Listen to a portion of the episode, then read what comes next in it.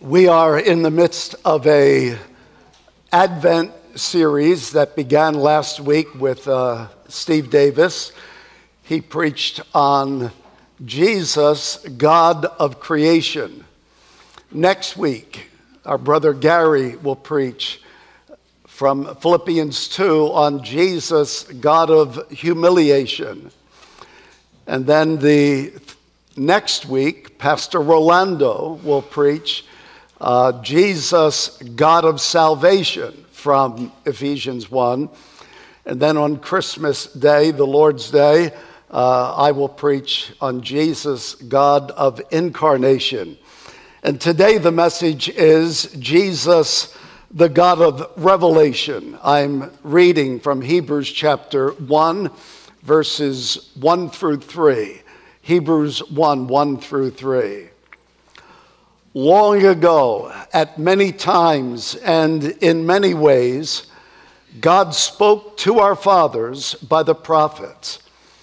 But in these last days, He has spoken to us by His Son, whom He appointed the heir of all things, through whom also He created the world. He is the radiance of the glory of God and the exact imprint of his nature. And he upholds the universe by the word of his power. After making purifications for sins, he, Jesus, sat down at the right hand of the majesty on high. Our text has one clear main thought God has spoken through his son Jesus. In times past, he spoke through the prophets, he spoke through many different means, but now he has finally and fully spoken through his son, Jesus Christ. Jesus is the fullest and the final revelation from God. In him, God has spoken in Christ, in listening to his words. We hear the voice of God. When we read the Gospels, we listen to Jesus. When we read the writings of the apostles, we listen to Jesus because Jesus told them that he would send his spirit and the spirit would guide them into all truth. God has spoken in Christ. We are wise to listen to him. This text is actually the beginning of a larger section that ends with uh, verse 4 of chapter 2. And the section ends with a warning, a severe warning about not listening to the one through whom God has spoken.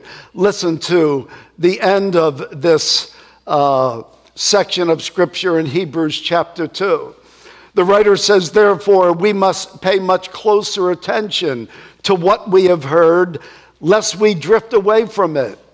For since the message declared by angels proved to be reliable, and every transgression or disobedience received a just retribution. How shall we escape if we neglect such a great salvation? It was declared at first by the Lord, and it was attested to us by those who heard. If the law given through angels brought a severe judgment for not heeding it, how much more the writer of Hebrews says, if we don't listen to the Son, if we don't bow to the Lordship of Jesus Christ. I know that when we talk about the finality and fullness of revelation being in Jesus, that that poses a, a challenge for us in the world we live in. Because the world we live in does not want to accept or believe that any one particular religion has a claim to truth, that any one is superior to the other. and uh, in the new form of what they call tolerance, that we are called upon to look at every claim to truth and spirituality as being equally valid, and we resist that. We listen to Jesus as the one through whom God has spoken. He is the final and fullest revelation from God. I remember a few years ago reading an article in the uh, Huffington Post, and it was talking about the, uh, the new identity of religious people in America that are called nones. You know, not N U N S, but N O N E S. You know, you might say you're a Christian, you know, you're a Baptist, you're a Presbyterian, you're a Catholic, and, and, but there are many today who just say they are none. They have, it's not that they don't believe in God, they just don't have an identity, a specific identity. And the article, article goes on to talk about what he calls a movement from the cathedral to the bazaar, to the marketplace. And he said that's where many of the nones are today. They've rejected the cathedral, the organized religious institution, and they like the bazaar because the bazaar has many entry points, whereas in Christianity, there's only one entry point. Jesus said, I'm the way, the truth, and the life.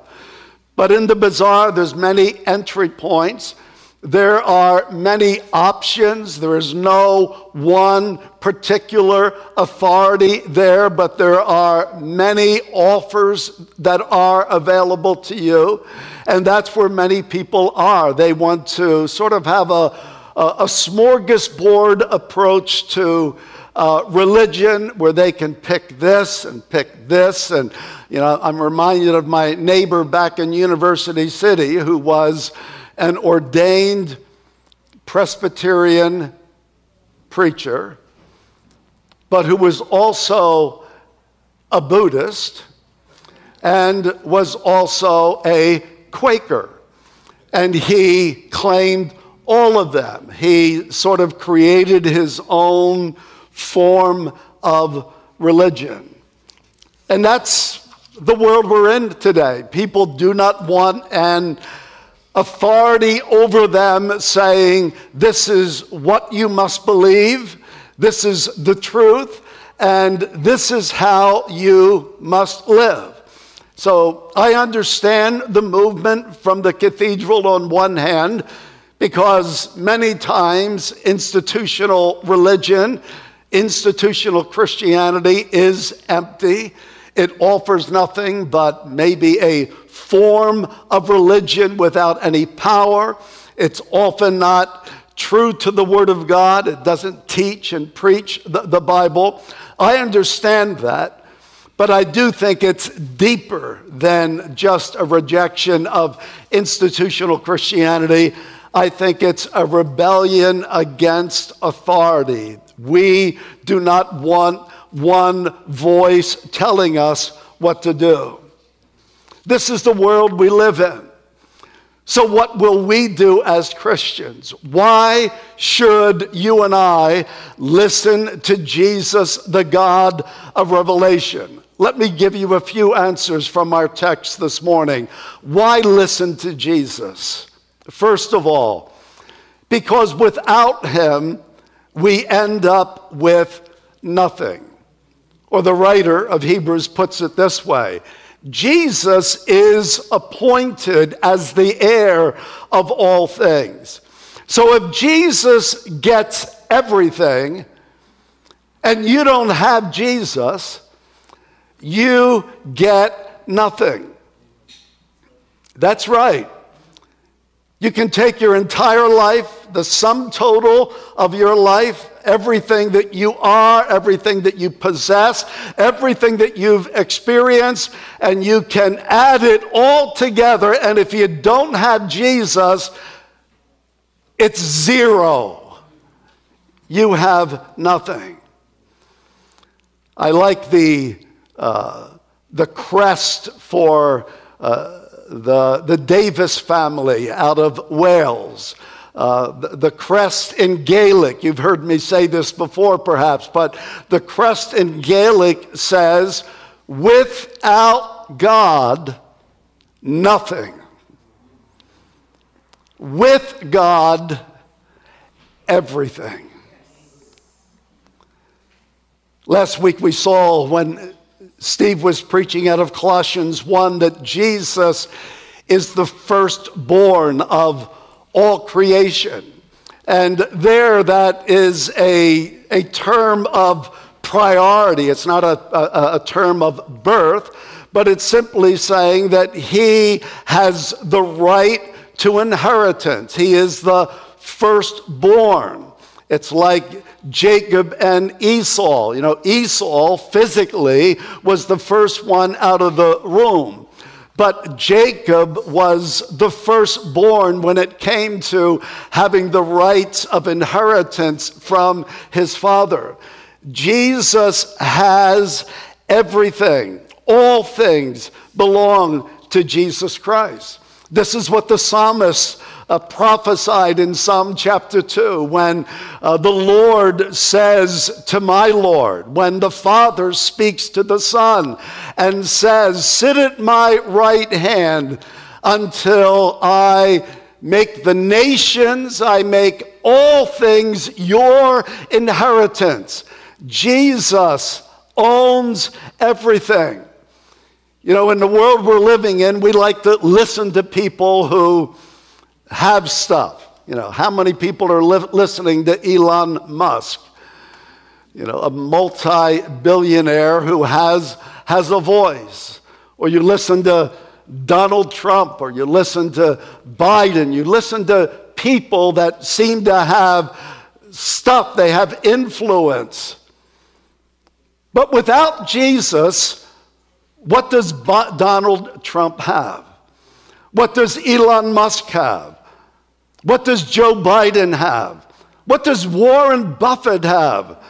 What does Bill Gates have? You can add up all of their accomplishments in life, and if they don't have Jesus, they have nothing because Jesus has everything. It all belongs to Him. You can go home and look at the trophies on your shelf. You can look at the possessions in your home. You can count the money in your bank accounts. But in the end, Jesus inherits all things. Everything belongs to him. As Paul said to young Timothy, you brought nothing into this world. And it is certain you will carry nothing out of this world.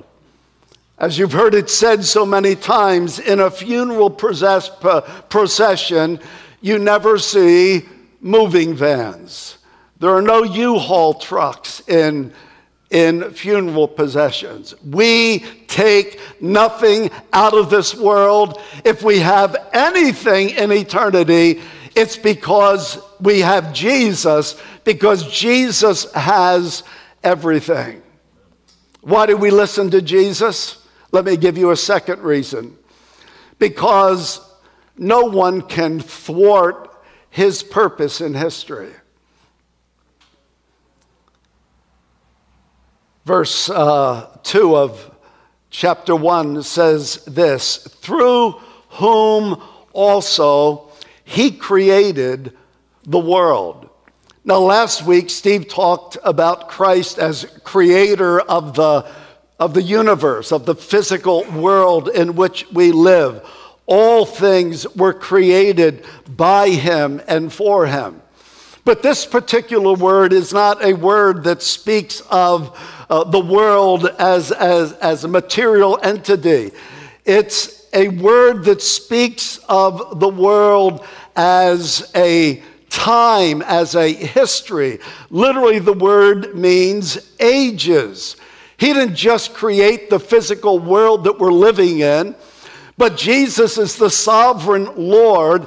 He's the creator of all of history, all of the moments of history, all of the epochs of history. This is His world. He is moving everything from creation to new creation to His own glory. He is the sovereign Lord of history. And I think this is someone we should want to listen to. If he really has been governing every moment of time since the beginning of the world, and if he's governing every moment of time from here to the end of the world, if he is sovereign over every event that takes place, if he is the one who can really get things done. I mean, honestly, I like people who are what we call movers and shakers. You know, they're thinking, they're acting, they're working, they're taking risks, you know, they're creating. You know, they want to get something done. They don't, they don't want to sit still. I, I appreciate that. But there's no mover or shaker that compares to Jesus Christ. He is the one who created all of the course of Earth's history, and He is moving all of the events of history to His own glory. History, His story. That's what it is. And when you become a believer in Christ and a follower of Christ, you become a part of that story that really began before the creation of the world and will be consummated in that new creation. You are part of that wonderful story where you will share the glory of Christ.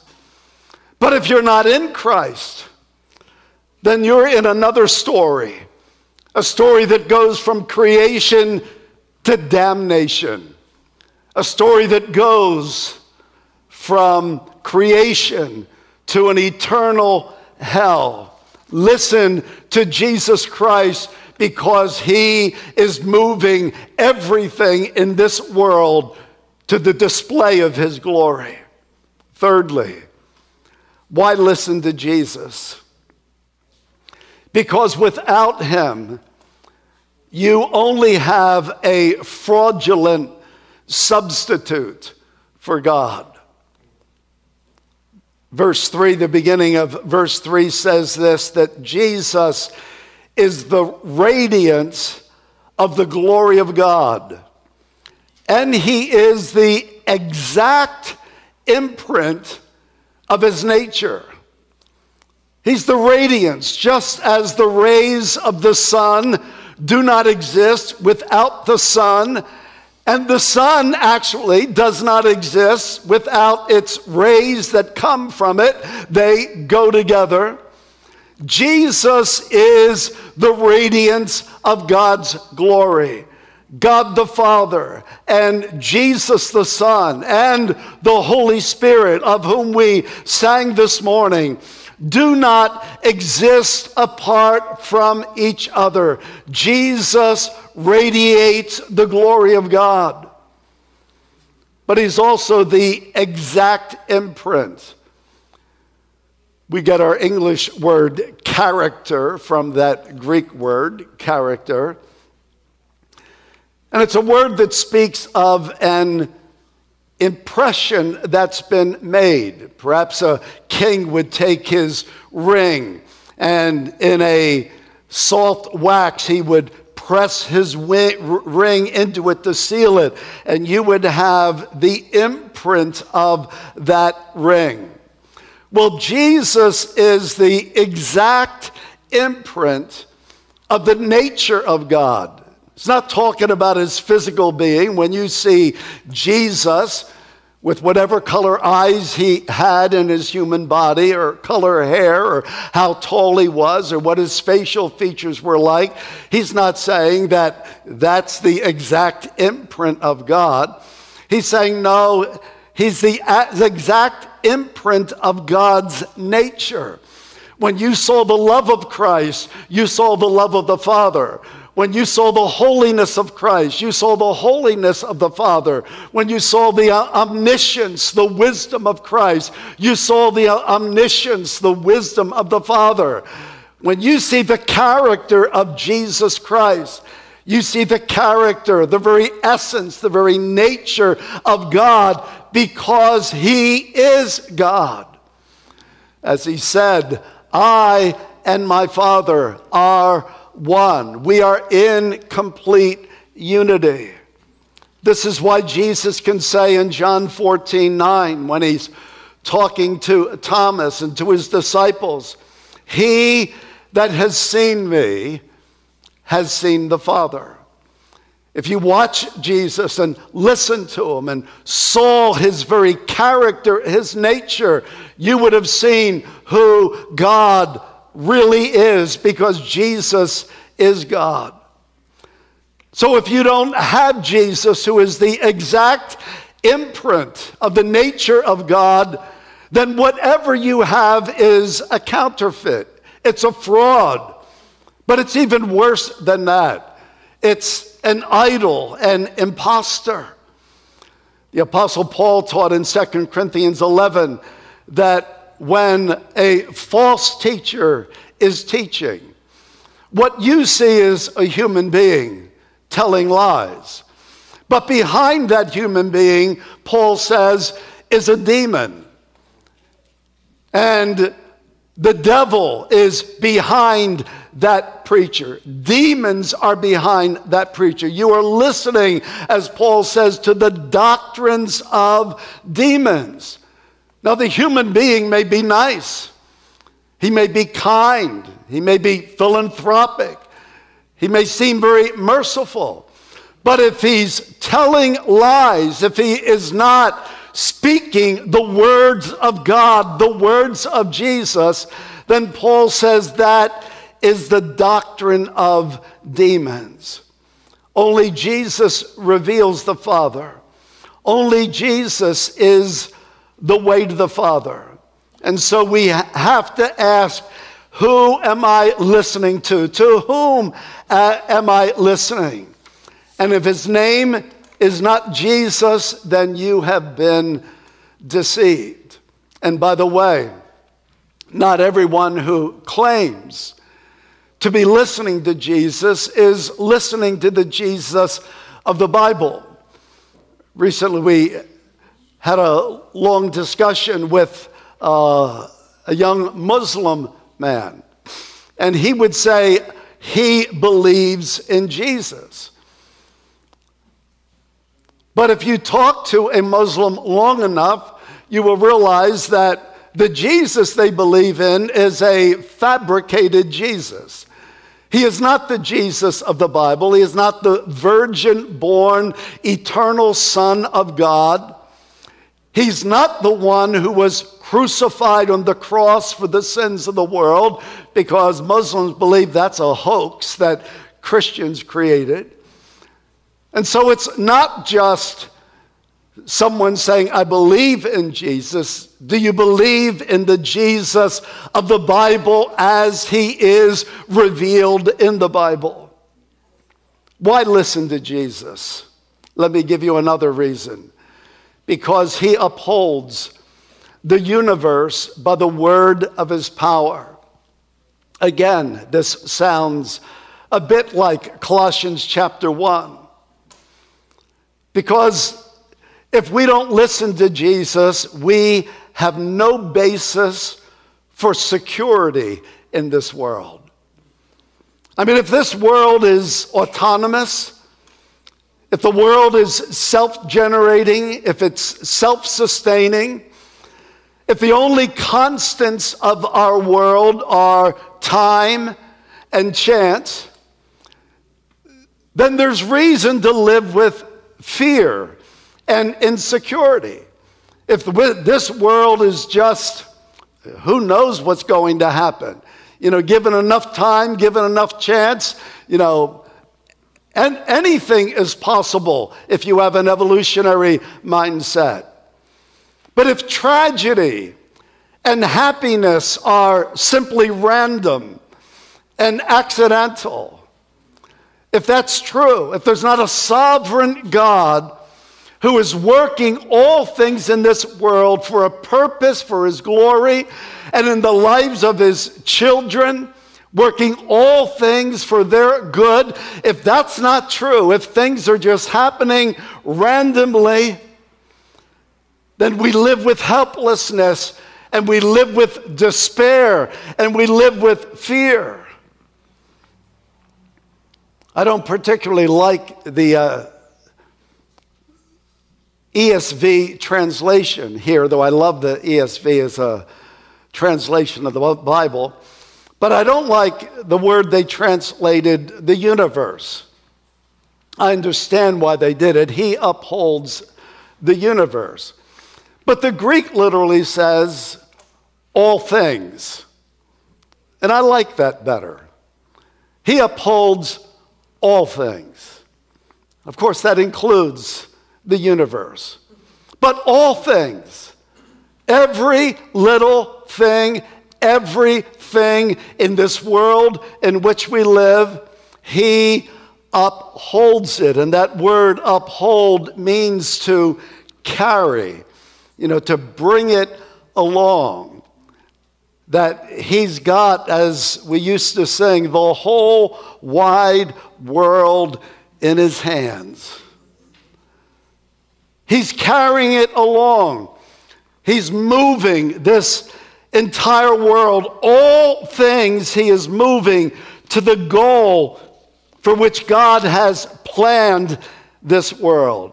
And he does this, our writer says, simply by the word of his power.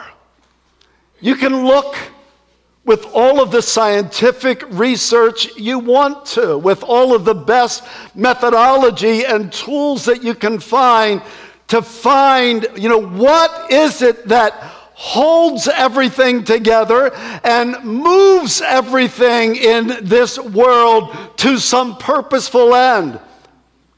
Our text simply says Jesus does it by his word. He can speak blessing and cursing. He can open that door, he can shut that door. He is moving everything forward for his glory by the word of his power. That's why we listen to Jesus because his words have direction, they have guidance, they have power, they have purpose, and you cannot thwart the words of Jesus. And if we did not believe that, if we did not have that to hold on to, then our tragedies, so called, our pain, our suffering, our disappointment, the great losses that we experience in life, they become devastating, destructive.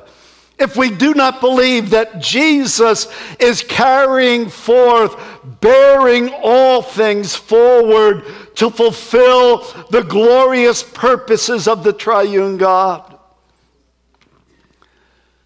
That's why we can read a wonderful passage like Matthew chapter 6, where Jesus is telling us, you know, don't be anxious for anything. I'm taking care of the birds, I'm taking care of the flowers of the field. I know how many hairs are on your head and how many you've lost. He is in control of all things. As one writer said, there is no thought in Scripture of a creation which shall be sufficient for itself, a perfect machine made to run eternally without the hand that made it. There is no such thing. God is at work and in control for his own glory. Why listen to Jesus Christ? Because without him we live and die with the defilement of our sin. After making purification for sins, he sat down at the right hand of the majesty on high. After he finished the job, none of us can deny the reality of sin's defilement in our life. We all know what it is to fail, to have shame, to have guilt. That's why religion is so popular. People are trying to find some way to, to get rid of their their guilt. And if you, even people who aren't religious, they find some self atoning ways of trying to relieve themselves of the knowledge they have that their conscience indicts them, that they do things wrong, and they feel shame and they feel guilt. And you live with that without Jesus. And you die with that without Jesus. And you suffer with that eternally without Jesus Christ. But our text tells us that Jesus made purification for our sins. By one final, complete act of his sacrificial death, he accomplished perfect purification for all sins, for all of my sins, yesterday's sins, today's sins, tomorrow's sins. And objectively, that occurred at the cross. Subjectively, it is applied to your life when you claim Jesus Christ as your Lord and Savior. Why listen to Jesus? If he were standing in front of you, he might simply say, Here's why you should listen to me. Look at my hands, look at my feet, look at my side, look at what I have done to save you from your sin and your guilt and your shame. Listen to me. No one else can do that for you. And then finally, we listen to Jesus because without him, we have no confidence that our redemption is complete. When he did his work of atoning for our sin, he did what no high priest had ever done while ministering in the holy place and the holy of holy place. The priest's work was always to work. There was no seat, there was no place to sit down. The priests of the Old Testament, the high priest on the Day of Atonement, never sat down and said, The work is done. But Jesus, after he made purification for our sins, he sat down. It is finished. The work is done. The sacrifice has been made. The Father has accepted it. And you can live in peace, being justified by faith. We have peace with God through our Lord Jesus Christ. This is the Christ of Christmas the God of revelation, the one to whom we listen. And why do we listen to Jesus? Because we have nothing without him. Because we have no lasting story without him. Because we have only fraudulent substitutes without him. We have no security in an, in an insecure world without Him. We live with the defilement and shame and guilt of our sins without Him. And we do not have a finished redemption without Him. But with Him, everything. Let's pray together.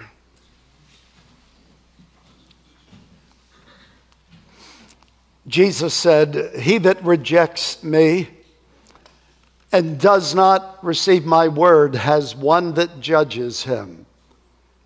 The word that I have spoken, the same will judge him in the last day. When Jesus was teaching the crowds about his being the bread of life, many of the crowds began to depart from him. It was a hard teaching. Jesus turned to his disciples and he said, do, do you want to go away as well? And Simon Peter answered him, Lord, to whom shall we go? You have the words of eternal life. Do you know Jesus this morning? Do you listen to Jesus? As the Lord of your life. Father, speak to us, encourage us, not to be caught away by the lies, the frauds, the counterfeits of the world in which we live, but to be people of the Word who are listening to Jesus Christ as He speaks to us as His children, to guide us, to comfort us, to strengthen us, to encourage us. May we be a people who listen to Jesus, in whose name we pray. Amen.